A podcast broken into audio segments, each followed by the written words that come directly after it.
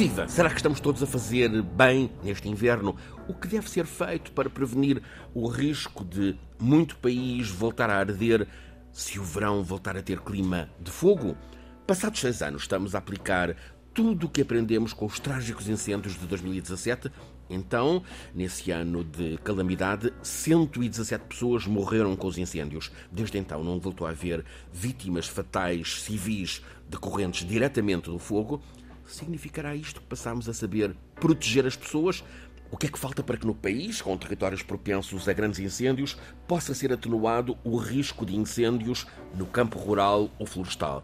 De que modo melhor agricultura poderia ajudar? É o que vamos analisar nesta edição, a 71 da Escala do Clima. O professor Filipe Duarte Santos traz-nos como convidado alguém que é uma referência uh, cientista, investigador, tem o cargo de uh, presidente da Comissão Nacional para a Gestão Integrada do Fogo Rural. O professor quer apresentar-nos Tiago Oliveira? Sim, tenho muito gosto e agradeço a presença. Uh, temos uh, nos encontrado muitas vezes e, e, falado sobre estes assuntos. Tiago Martins de Oliveira uh, é doutorado em Engenharia Florestal e Recursos Naturais, especializou-se no tema da gestão e governança de risco, fruto de um percurso com mais de 25 anos de experiência em atividades nacionais e internacionais no setor florestal e da conservação da natureza.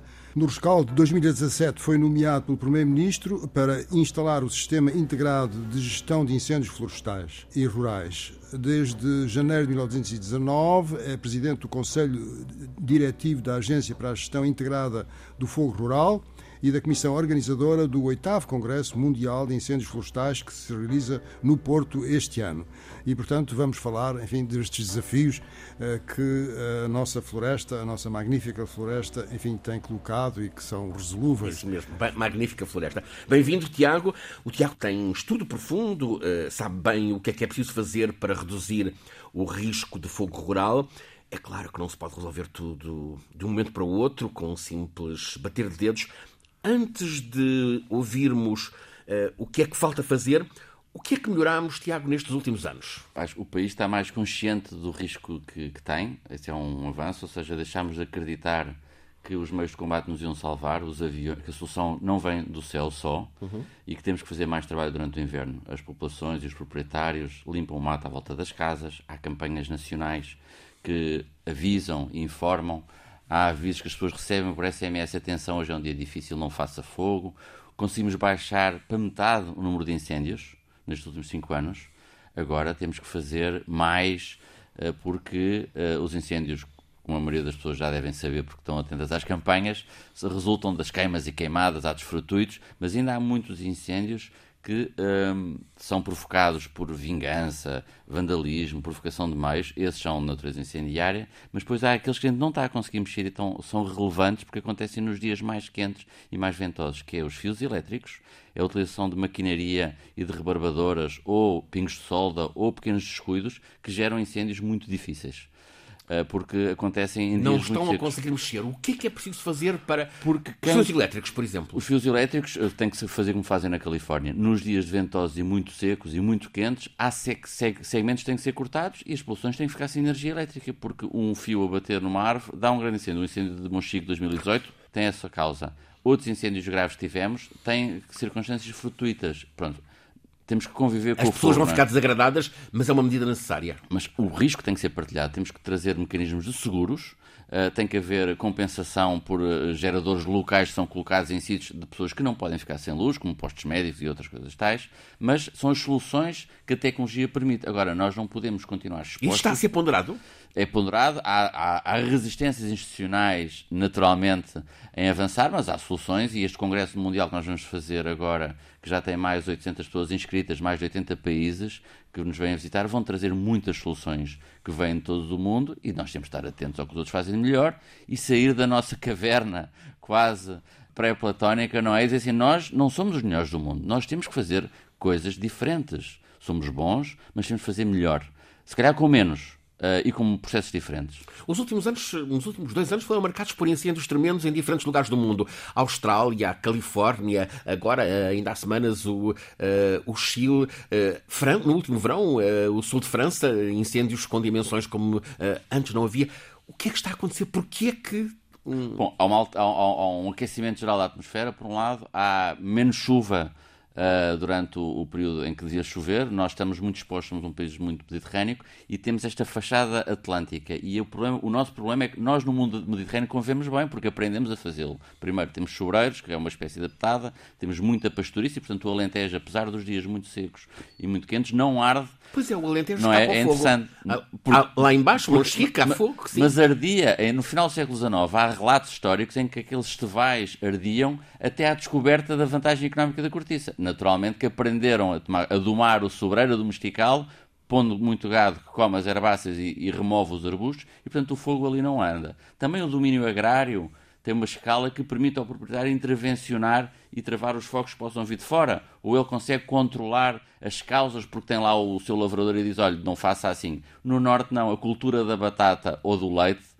digamos assim, tem uma vegetação atlântica por um lado, mas não, o fogo é naturalmente da paisagem, o fogo para tudo. As ovelhas, as cabras são relevantes. São muito relevantes, mas já lá não estão. Pois. Isto é um tema importante e tem que voltar, por um lado. E depois temos de fazer mais fogo durante o inverno. Mas o ponto que eu queria aqui transmitir é que, com estas alterações climáticas, vamos ter mais dias mais secos numa vegetação atlântica e essa janela vai tomar conta das ocorrências, porque vamos ter como a paisagem não está limitada à vegetação, enquanto a Alentejana está, porque não tem nada a perder, porque o gado comeu, no norte há muita vegetação. O que, a gente, o que faltam são os dias para haver incêndios. E agora esses dias vão acontecer. Mais fogo durante o inverno, mais fogo provocado, queimadas, por exemplo? Queimadas. Está, nós já tivemos 1.300 incêndios este ano, provocados por, por, por renovação de pasto, por pessoas que estão a queimar as sobras, a agricultura, os gravetos. Esses fogos têm que andar pelo monte. Têm que, têm que ser geridos. Não podem ser suprimidos ou extintos.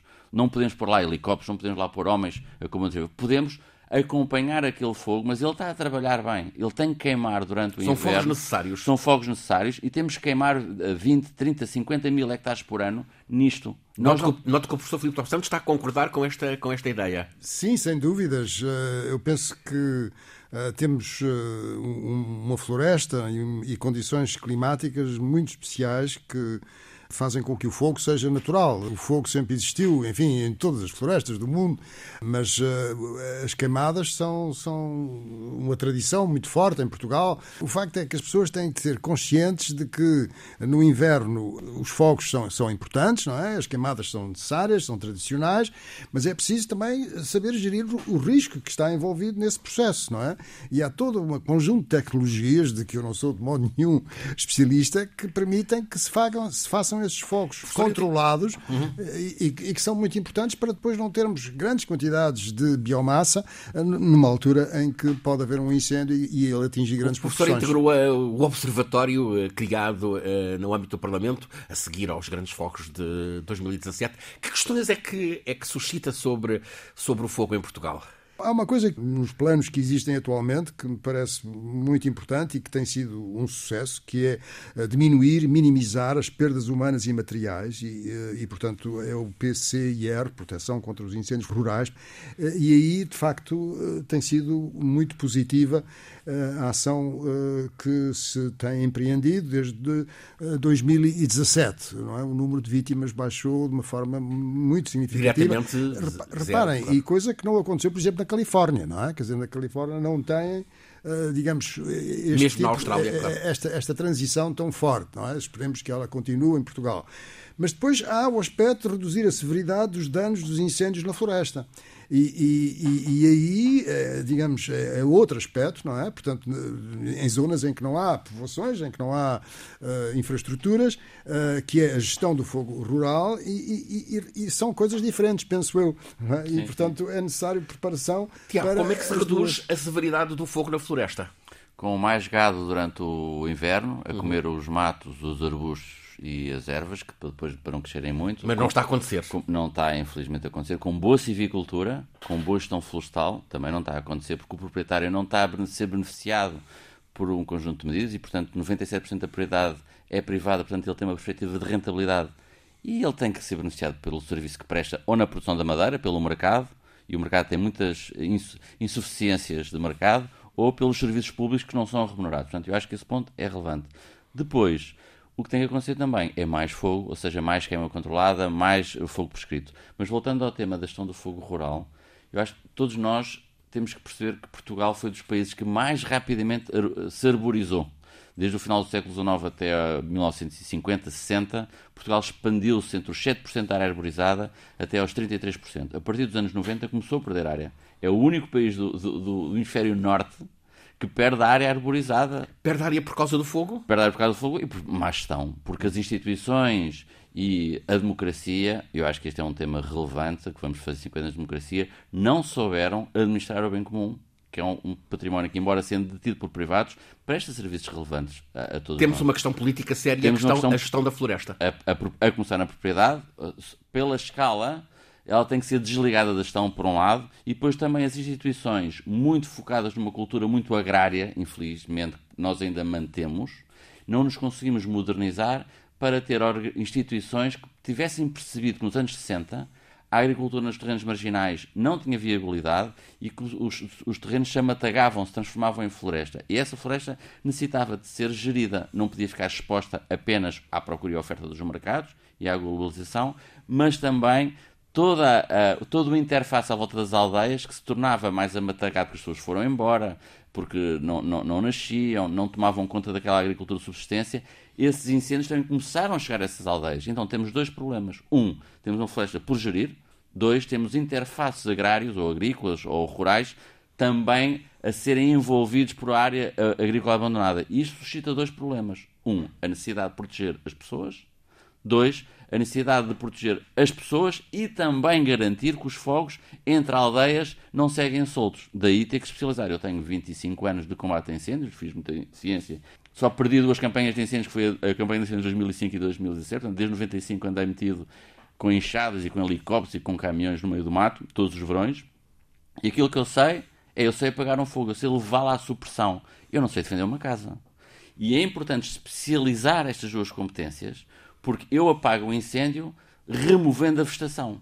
E o fogo chega e não tem nada para queimar. E para isso eu uso uma ferramenta, uso uma enxada, uso uma bulldozer, uso a cabeça em vez de usar apenas os galões de autoridade que eu posso ter.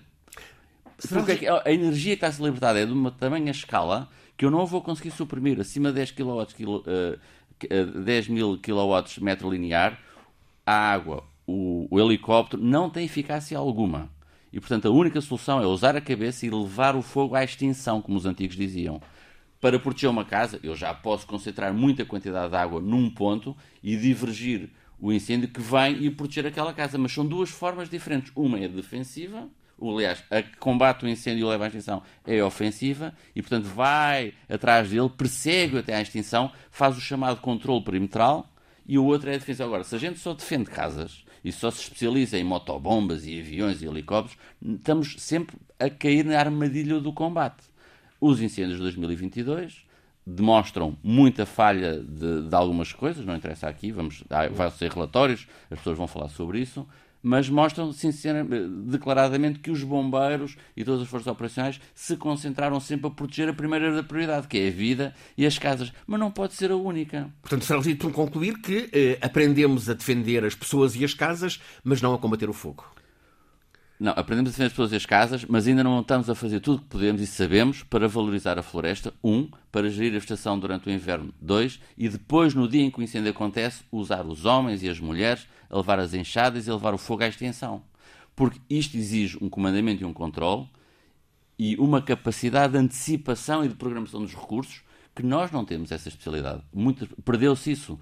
Com o colapso dos serviços florestais nos anos 80, o país deixou de ter esse conhecimento a, ser, a, a, dar essa informação no posto de comando. E agora nós estamos a tentar recuperar, formar pessoas, temos que formar mais pessoas, temos que garantir que os processos e a doutrina incorporam o conhecimento que existe e que nos anos 50, 40 foi muito desenvolvido nos norte-americanos no pós-guerra e que agora está a ser disseminado pelo mundo. Esta conferência que nós estamos a organizar em, em Portugal, no Porto, em maio, vai ser muito importante para perceber que os outros países Estados Unidos, Canadá, por exemplo, australianos e neozelandeses utilizam os mesmos processos de trabalho. Eu, se tiver formação no Canadá, eu posso ir combater um incêndio nos Estados Unidos e vice-versa. Agora, eu, europeu, não consigo combater um, um, um, incêndio em França porque eles usam outra técnica, eles usam outra abordagem. E se a Europa quer estar menos exposta ao fogo, com as suas soluções menos expostas ao fogo, e se quer acumular vegetação na lógica do sequestro de carbono no seu território, porque há um programa de, de arborizar muitos hectares em, na Europa, tem que, primeiro, pôr mais gado na, no terreno para comer os matos, usar o fogo durante o inverno, fazer mais civicultura e depois ser capaz de usar os recursos de interoperabilidade, ou seja, usarmos todos os mesmos estándares. Dizem até que a, a, vitória da Ucrânia nesta uh, tragédia que está a acontecer resulta da cultura que os ucranianos foram capazes de ter no seu exército de trabalhar é o, o, Mission Command, ou seja, cada pelotão tem um objetivo uhum. e usa todas as ferramentas e é super flexível. Enquanto que o exército russo é um exército muito hierárquico que tem que ir tudo centralmente para tomar uma decisão. Nós, em Portugal, ainda temos uma cultura de gestão dos recursos, não na tropa temos, porque são estándares natos, mas todos os incêndios trabalham-se muito acreditando na descentralização da decisão. E a Europa, a combater incêndios, ainda não tem esta ferramenta. Aliás, um grego e um, e um, e um português não podem ser usar os mesmos recursos porque eles não têm estándares de operação iguais. Portanto, nós temos que fazer esse trabalho na Europa. Não é difícil. É uma mutação que demora tempo a fazer? É uma transformação cultural, porque estas organizações de muito comando e controle são muito uh, combativas. Eu não, é claro, se estivéssemos a gravar este programa no dia, no dia da Mulher, até podíamos dizer que tem, é uma cultura muito machista, não é? Pensam mais com os ombros do que com a cabeça, com os galões. Mas aquilo que eu acho que falta é capacidade de injetar conhecimento e, e reconhecer, por um lado, que o fogo é um, um processo químico para o qual o homem tem que olhar com muito respeito o fogo serviu-nos para muito, serviu-nos para aprender a ler, serviu-nos para aprender a cozinhar, serviu-nos para aprender a, a trazer o poder do fogo para dentro do motor da combustão, que nos permitiu depois fazer muitas coisas. Mas nós temos de ser humildes. Temos de ser humildes e saber que nós não temos ferramenta para administrar quando ele anda solto pelo monte. E só a cabeça e muito conhecimento, cada vez que uma pessoa vai ao fogo ou está no incêndio aprende, é que nos vai permitir, primeiro, salvar pessoas e depois para salvar a floresta.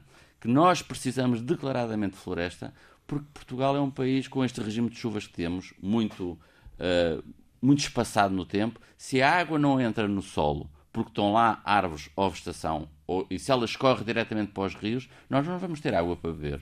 É fundamental ter árvores para conseguirmos promover a sua infiltração no solo, a recarga dos aquíferos e depois podemos fazer a gestão durante o verão dos recursos. Tiago, como é que caracteriza a floresta portuguesa? Mal. mal. mal, mal gerida, mal explorada num, num Mal ciclo, sempre. Num é ciclo vicioso de extração em vez de um ciclo, um ciclo de gestão sustentável. As empresas têm aqui um papel relevante a fazer, elas têm que ser parte da solução, não podem ser só parte uhum. do problema.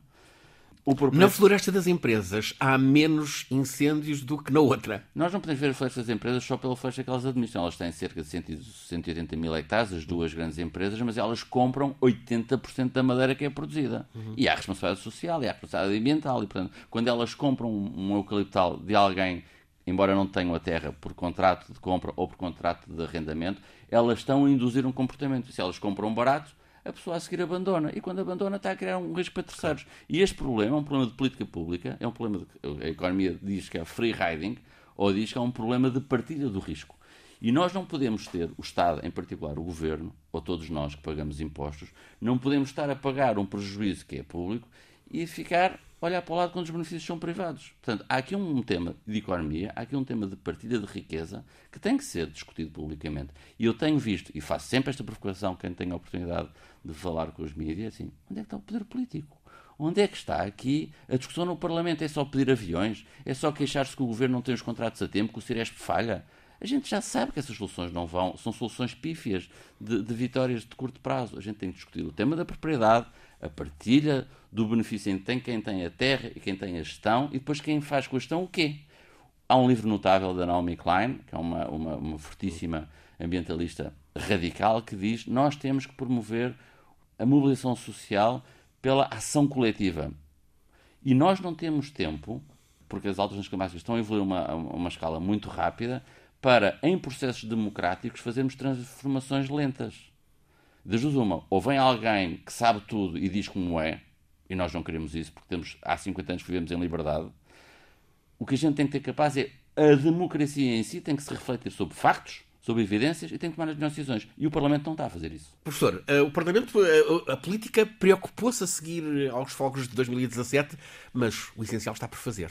Uh, quer dizer, eu não diria que está tudo por fazer de essencial. Quer dizer, eh, realmente a proteção das pessoas e dos bens, uh, aí temos de ter, creio eu, sucesso. Mas depois há realmente o um problema uh, mais profundo, não é? Que foi mencionado pelo pelo Tiago Oliveira, que é a questão uh, económica, não é? E, e a questão da, da, propriedade, porque temos uma propriedade, propriedade, que é muito dividida, não é?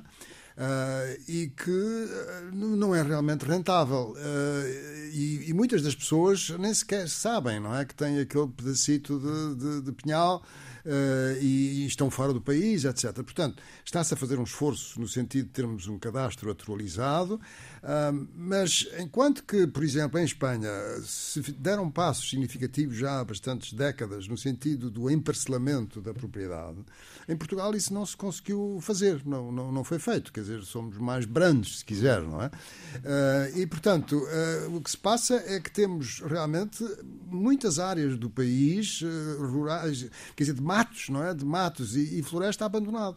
Ora, isso de facto, num clima que está em mudança, num clima de tipo mediterrâneo, é? Quer dizer, em que o risco está a aumentar claramente, porque outras regiões mediterrâneas estão a sentir o mesmo problema quer dizer, ah, não, não é de facto ah, a via, a via certa. E, e, e, realmente estou inteiramente de acordo. Quer dizer, não, não é deitar milhões de, de, de, para cima deste problema, é realmente refletirmos em conjunto. E aí a Assembleia da República tem, evidentemente, um papel fundamental em, em ir ao encontro destes problemas, porque não é uma questão de, de antagonismo ideológico entre as grandes companhias de, de pasta de papel. Quer dizer, elas fazem, digamos, o seu, o seu serviço e têm o seu lugar e também contribuem para a economia do país.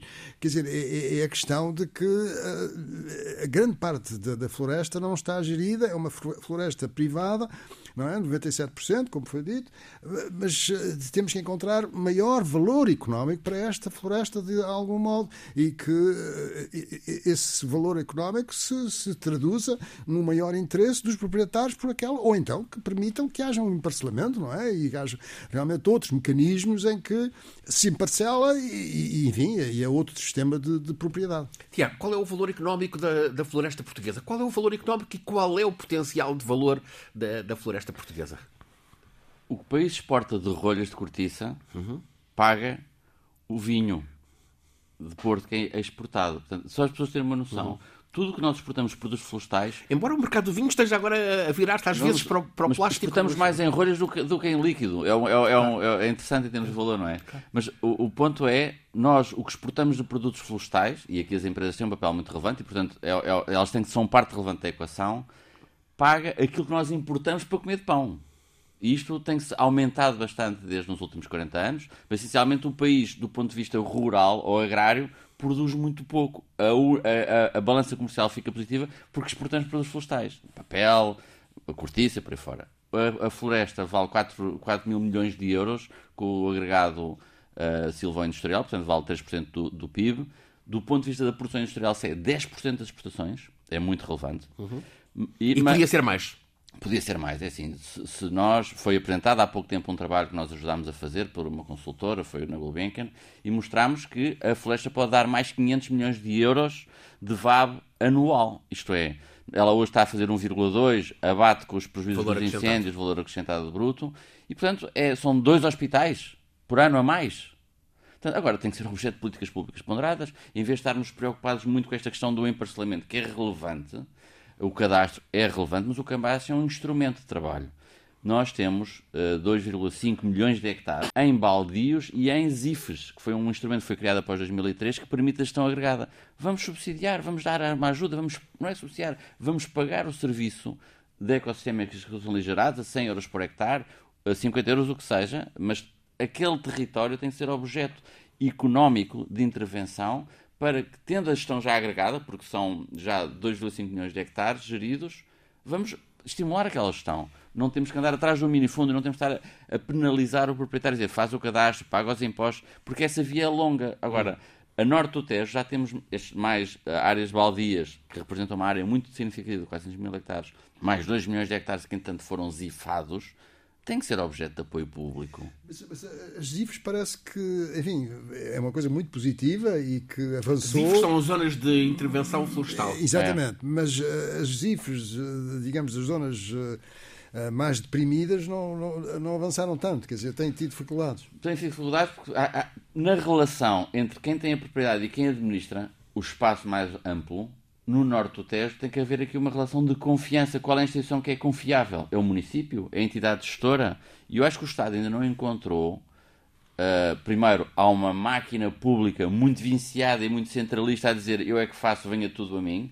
Ainda não conseguiu fazer contratos de programa, que nós precisamos disso para acelerar a velocidade. Não só contratos de programa com os bombeiros, para poderem entregar resultado em função de estándares internacionais, mas também com as organizações de florestais, que têm que ser entidades confiáveis, com capacidade financeira para não estarem expostas a, a, a falhas de tesouraria e, portanto, muito frágeis ao chapéu na mão, ao poder político, ou ao chapéu da mão quem tem o dinheiro e compra a madeira, para serem autónomas e terem capacidade de, de proteger o proprietário dos grandes interesses, na, na lógica da, da, da, assimetria de compra que tem, da cortiça, do, do, da biomassa, do eucalipto. Portanto, o Estado tem que dar força às organizações florestais, por um lado, e pode fazê-lo através pagar um serviço ecossistémico, há muitos anos está, está dito e previsto pelo professor Américo Mendes e outras entidades, mas estamos sempre à procura da nova quimera. Agora temos áreas de intervenção da, da, da proteção da paisagem.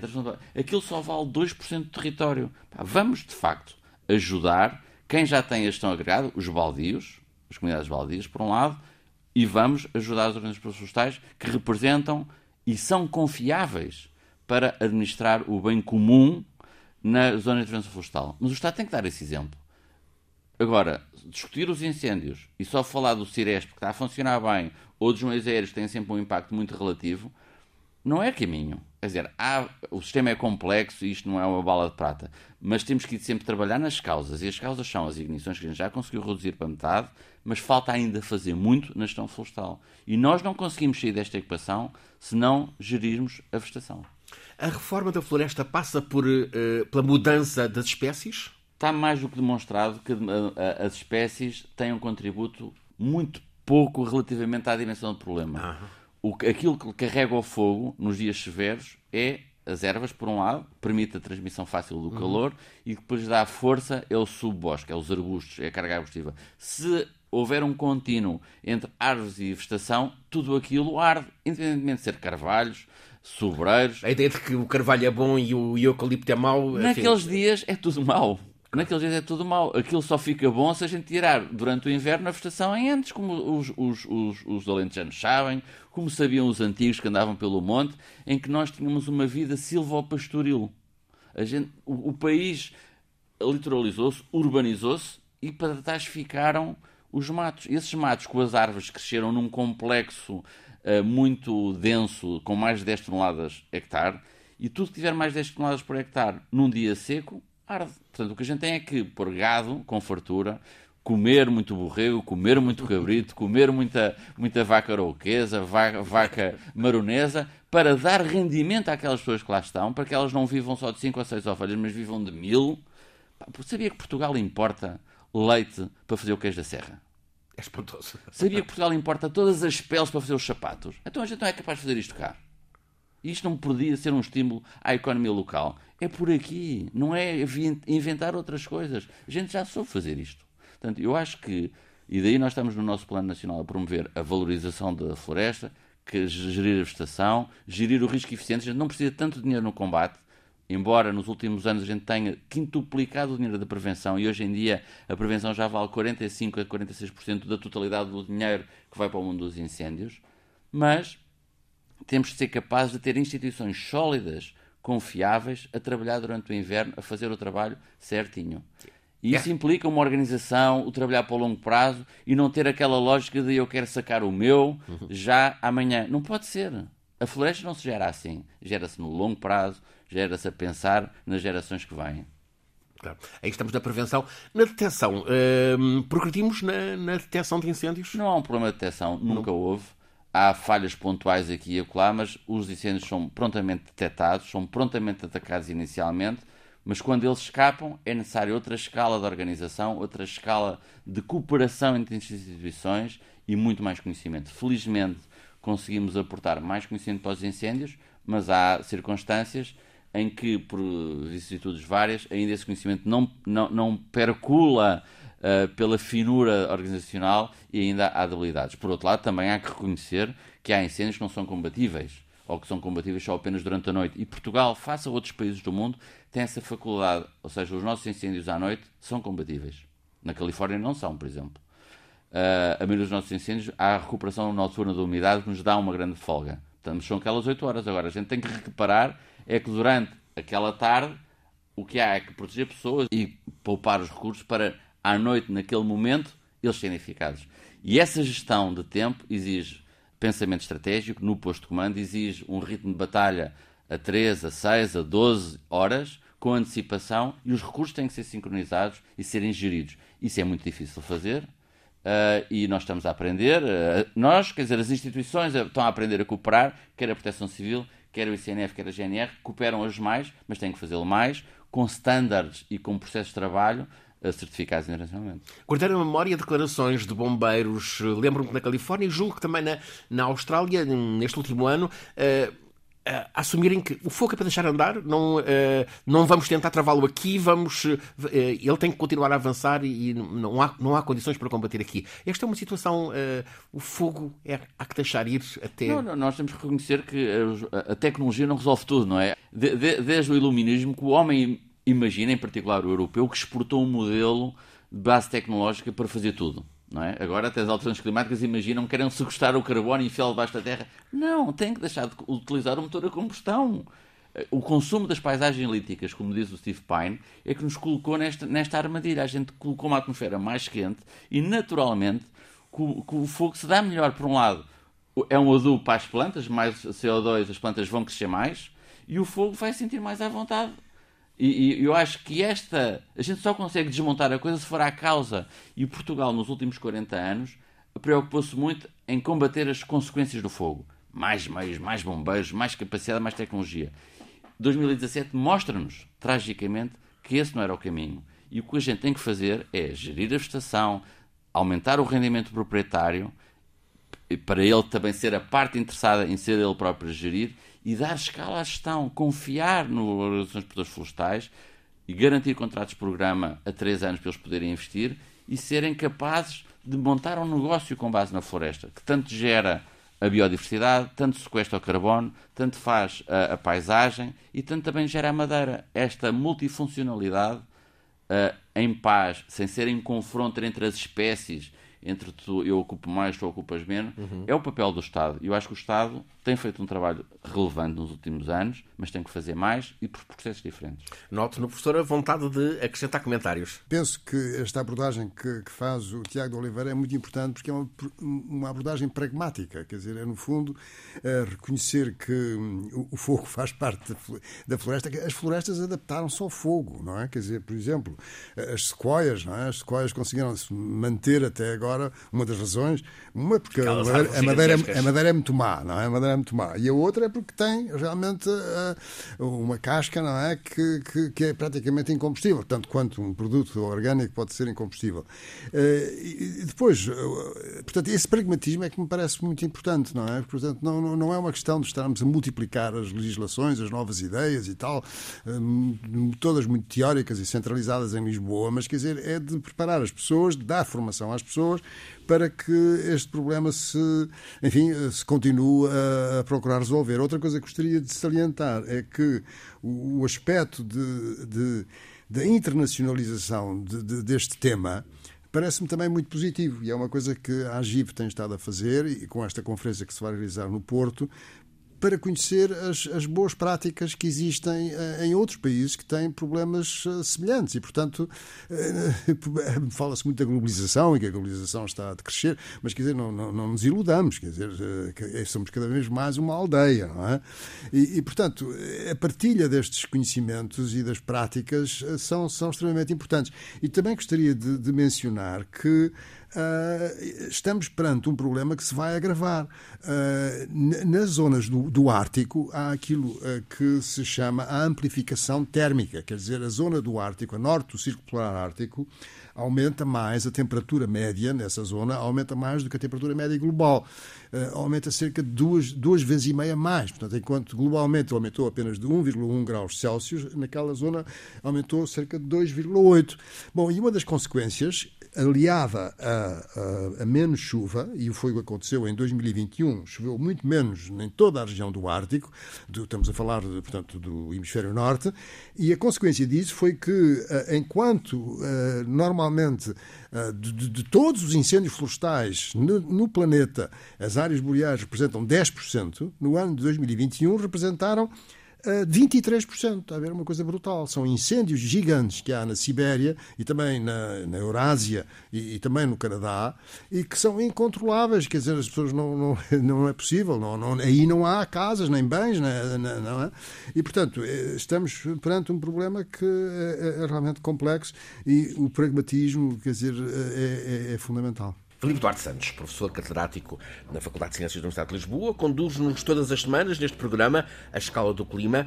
É uma realização em parceria entre a Escola Superior de Comunicação Social e a Antena 1, rádio pública da RTP. Está em difusão rádio no FM da Antena 1, todas as quartas-feiras, a seguir às notícias das 11 da noite, disponível no streaming da Antena 1, em podcast, no sítio RTP Play.